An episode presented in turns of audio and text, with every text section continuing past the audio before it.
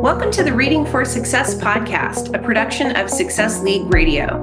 This podcast focuses on customer success and leadership books, provides an overview of each, and gives you an honest assessment of whether or not they are worth your time. Welcome to the podcast. Hi, I'm Kristen Hayer. And I'm Russell Bourne, and we're the co hosts of Reading for Success. We also both work for the Success League, boutique customer success consulting and training firm based in San Francisco. And today we're reviewing an article called What You're Getting Wrong About Customer Journeys. It's written by a pair of marketing professors, Ahir Gopaldas and Anton Siebert, and you can find it in the July August 2022 edition of Harvard Business Review magazine. So let's dive in. Russell, can you give us an overview of the article? Sure. So, the main topic of the article is a customer journey framework that the authors developed called the Customer Journey Matrix. And it's a two by two, and the axes are spanning from a customer's point of view effort and predictability. And so, the four quadrants they came up with are called a routine, which means it's effortless and predictable. A joyride is effortless and unpredictable. Okay. A trek, effortful and predictable and an odyssey is effortful and unpredictable. I love the Matrix, so I I'm down with this article so far. Um, yeah, yeah. It's I'll say it's not a way that I've thought of customer journeys through either one of those two lenses. So it's it's a different way to look at it. But the first half of the article is really dedicated to defining these four different types of journeys, and they give examples of each, which we can get into in a bit, and then they lay out in the second half of the article a plan that would help a vendor decide what type of a journey would be the best for their customer bases, where to queue purchase decisions. And then they actually get into talking about whether you should offer different segments, different archetypes. Yeah, yeah. I, I thought that was interesting. I kind of felt like that was missing in the beginning of the article. And then I was happy to see it show up later. So, yeah, that's really good. Right. At the Success League, our methodology is segment first and then design the journey based on that. And and this is it's sort of giving you a preformed list of the journeys you might choose after you segment ahead of time. Yeah. But I'd I'd love to hear what stuck out for you from this article. Well, so I have thought about the effortless part of the um, matrix because one of the books that I reviewed on here probably now about a year ago was the effortless experience and that gets into effort. And i i really appreciated that book and i appreciated their take on why and how customers need things to be effortless. And so that axis on the matrix made a lot of sense to me and it was exciting to see that incorporated. Did you think that the the idea that a customer would prefer to put in more effort was really foreign? Uh yes. I mean i i think they're right on though in terms of the reality of effort. There are just some products that by their nature are going to be more effortful than effortless. And and i actually was i was reading this was trying to kind of think of you know, because this is such a B2C focused article, which I'll talk about when we get to the like, what didn't we love about it? But uh, because it is such a B2C focused article, I was trying to kind of think of, okay, well, what would be a B2B example of an organization with a product that falls into this category?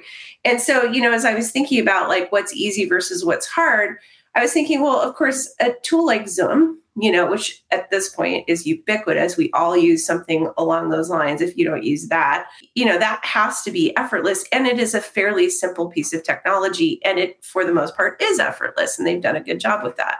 In accounting tool or a ERP solution for a company, you know, is inherently more effortful. It is a database with a lot of information in it and it takes more time. And so effortless is a spectrum, I think. You know, what is effortless for, you know, a tool like Microsoft Dynamics is effortful for a tool like Zoom. But, you know, so you just, it's almost apples to oranges. I don't know. How do you think about that? Well, I think you hit the nail on the head when you mentioned that this is really a B2C article. And one of the things I appreciated about the article was the really clear examples of each, but they were all B2C examples. And so the effortful and predictable trek examples they gave were things like software that helps you learn a language. And I think you mentioned a minute ago the reality is that's going to take a lot of effort and there's no way around that.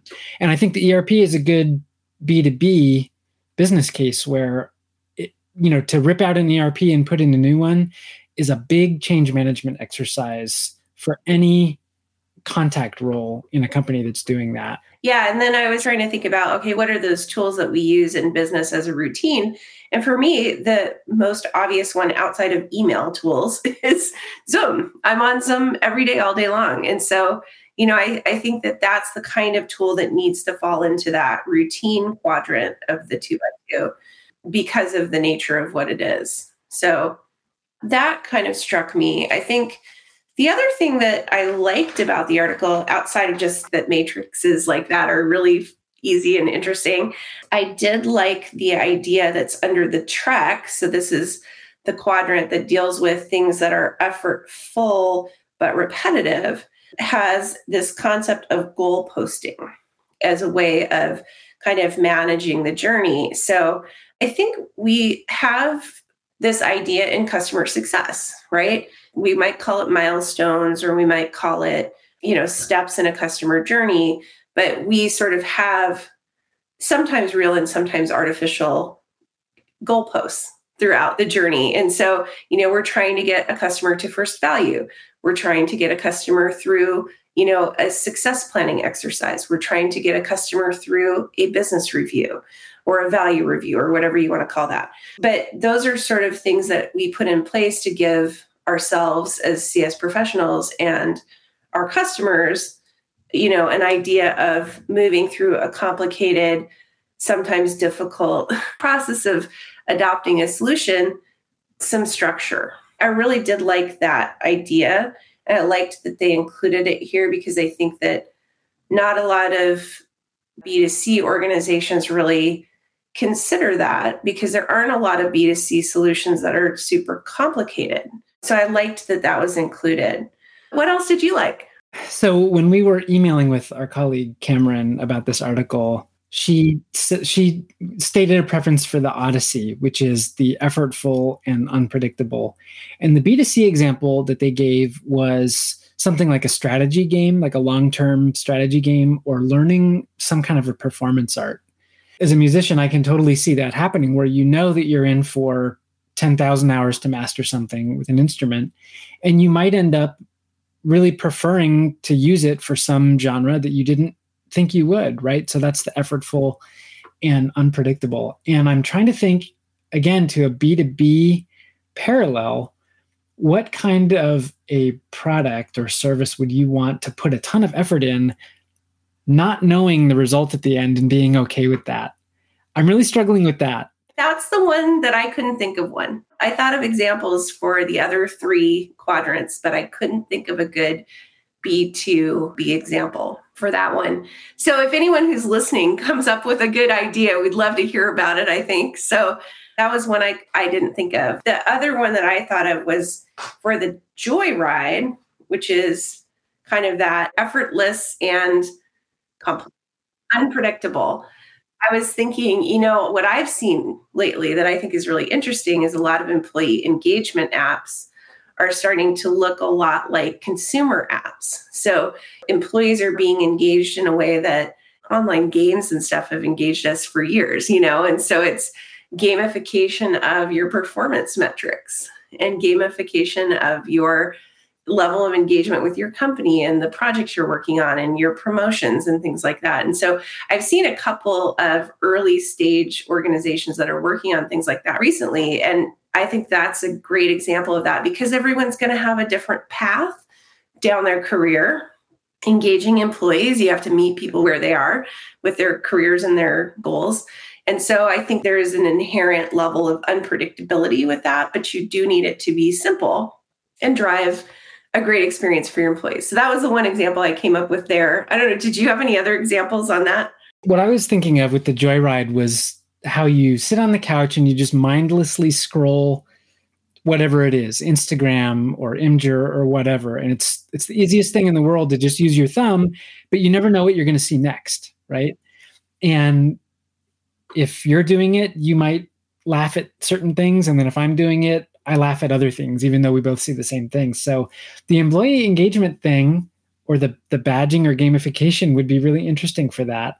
I'll have to think through how that would be used. Yeah, I get asked to look at early software a lot and kind of give thoughts on, you know, how it relates to customer success. And so this is a perk of my job. I get to see stuff really early. And there have been a couple of those lately and they've been really interesting. And so that's something that's cool that I think is coming up. Was there anything else that you really loved about the article? Well, I thought it was actionable for an easy use case. Yeah. I mean, it, it, like I mentioned before, it's not a lens. You know, this matrix is not a lens that I had thought of journeys through before. And so, if it is an easy use case, it's like, okay, I can design a journey with that use case in mind, and I can be intentional about it. And I can design this journey knowing whatever the touch points are here, I've got to make them effortless, or it's okay to make them more effortful because that's just how it is. Yeah. There's a freedom to that. Yeah, definitely. Maybe we could pivot to what was missing, and I'll, I'll say what mine was, which is if it was a complex use case, I think it's not as actionable because I think your journeys get too convoluted. You have multiple segments that you're using different journeys for. And usually when you segment your customers, you're segmenting them as a company. And then within that company, you've got different users. And that you, you can't send each user at a company down the same journey. Right. It, it doesn't work because you need to have different touch points relating to a decision maker than you do with an end user. And you know, the end user journey may be let's make this a little effortful whereas the decision maker you you don't want that effort to have to be there because you just want them to go oh yeah i like that i'm going to expand yeah.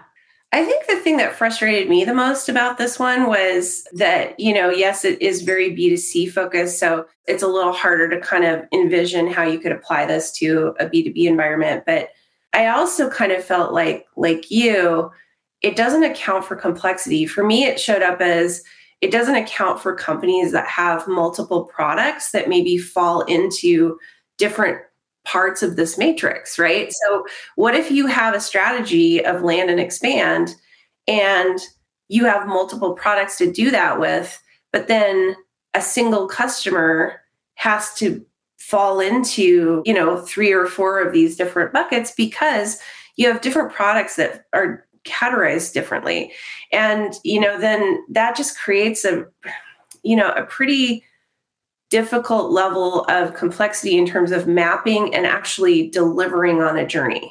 And i think that that kind of leads to the other thing that really is really bugging me about this article is it's such an academic article.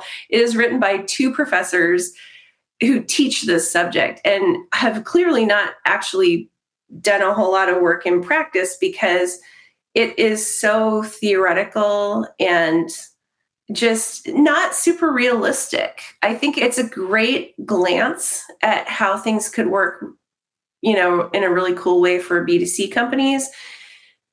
I don't know that any of this would apply um, in a practical way to a B2B company that had any level of complexity to it. And so I get frustrated sometimes with academics sort of inserting these models into environments where you know i mean there was zero background in this article in terms of what they had studied and how they had studied it or any real practical examples except for examples that had kind of come out of the news you know? I mean it's not like this article came from some big study you know or anything. It's a perspective of two people who have probably never actually mapped a customer journey ever. And, you know, they're missing some key things. They're missing revenue. How does revenue fit into this? While I love the idea of segmenting or categorizing customers on the customer experience only, that is unrealistic. And if you have a product that is priced at a price point that is low, you are not going to have the resources to deliver sort of this big journey that you might want to deliver or that these people might recommend delivering because your price point just doesn't support it. And so it completely leaves out revenue. And that is a big problem from my perspective because I, am like, while we would all love for things to work great in a theoretical way, the very reality of business is that it's a business and it's producing money. You know, the numbers have to work or you don't have a business. And so this just glosses over that completely. I mean, I don't think there was one mention of revenue in this whole article. I don't think so either. And I'm listening to you and, and laughing in my own head because these are both, I, I believe they're both marketing professors. They are, yeah. And it is totally an exercise in here's the the effortless joy that a marketer will tell you you'll get out of this product versus here's the reality once you sign up. Should marketing be mapping customer journeys in isolation? Absolutely not. There are like so many cross-functional teams that have to deliver on that including teams you might not think of like your finance team or your you know your engineering team or your product team like they took a very product marketing lens to this topic that is unrealistic that kind of bugged me about the article is there anything else that bugged you no i mean I, I i think that brings us to the end which is do we think this is an article that's worth the time and I think we probably have the same answer to this, which is simple B2C product, yes, otherwise, no. Yeah. Well, simple, even simple B2B, this would work. And I, I think it's an interesting concept. I think if you're, you know, if you're looking to this article to like solve your customer journey mapping problem, it is not going to do that for you, but it is an interesting concept. And I do really like that they included customer effort. So if you are a fan of the effortless experience or any of the work that has been done around customer effort score, this one will appeal to you and you should read it because it'll be entertaining, if nothing else. so, just to kind of recap on this series of podcasts, we are going to be taking a break from books for a while while we wait for lots of great new customer success books to be written. Um, and we're going to be focusing on articles instead, like we did today. So, as soon as we find some new CS reads, we'll get back into the books again, but they have been a little scarce. Um, if you have any reading suggestions that you think the audience would appreciate, please let us know. And we want to tell you again that Reading for Success is a show on Success League Radio, a podcast channel focused on customer success. And we encourage you to check out the other shows on our channel. Innovations in Leadership features in depth interviews with CS leaders. And we have a new show in collaboration with Gainsight called CS Essentials. Reading for Success also features author interviews sometimes. And over the coming year, we're planning on introducing some other shows that we hope are helpful and entertaining and have good customer success content for leaders as well as CSMs. If you like Reading for Success, I'd love to ask you for a favor right now. Please share our show on social media. Help us get the word out to the CS community. We want to continue to produce this great content, and to do that, we need the support of our amazing customer success colleagues. With that, I'll say goodbye for now. Goodbye, everybody. Thanks for listening, and we hope you'll join Reading for Success next time.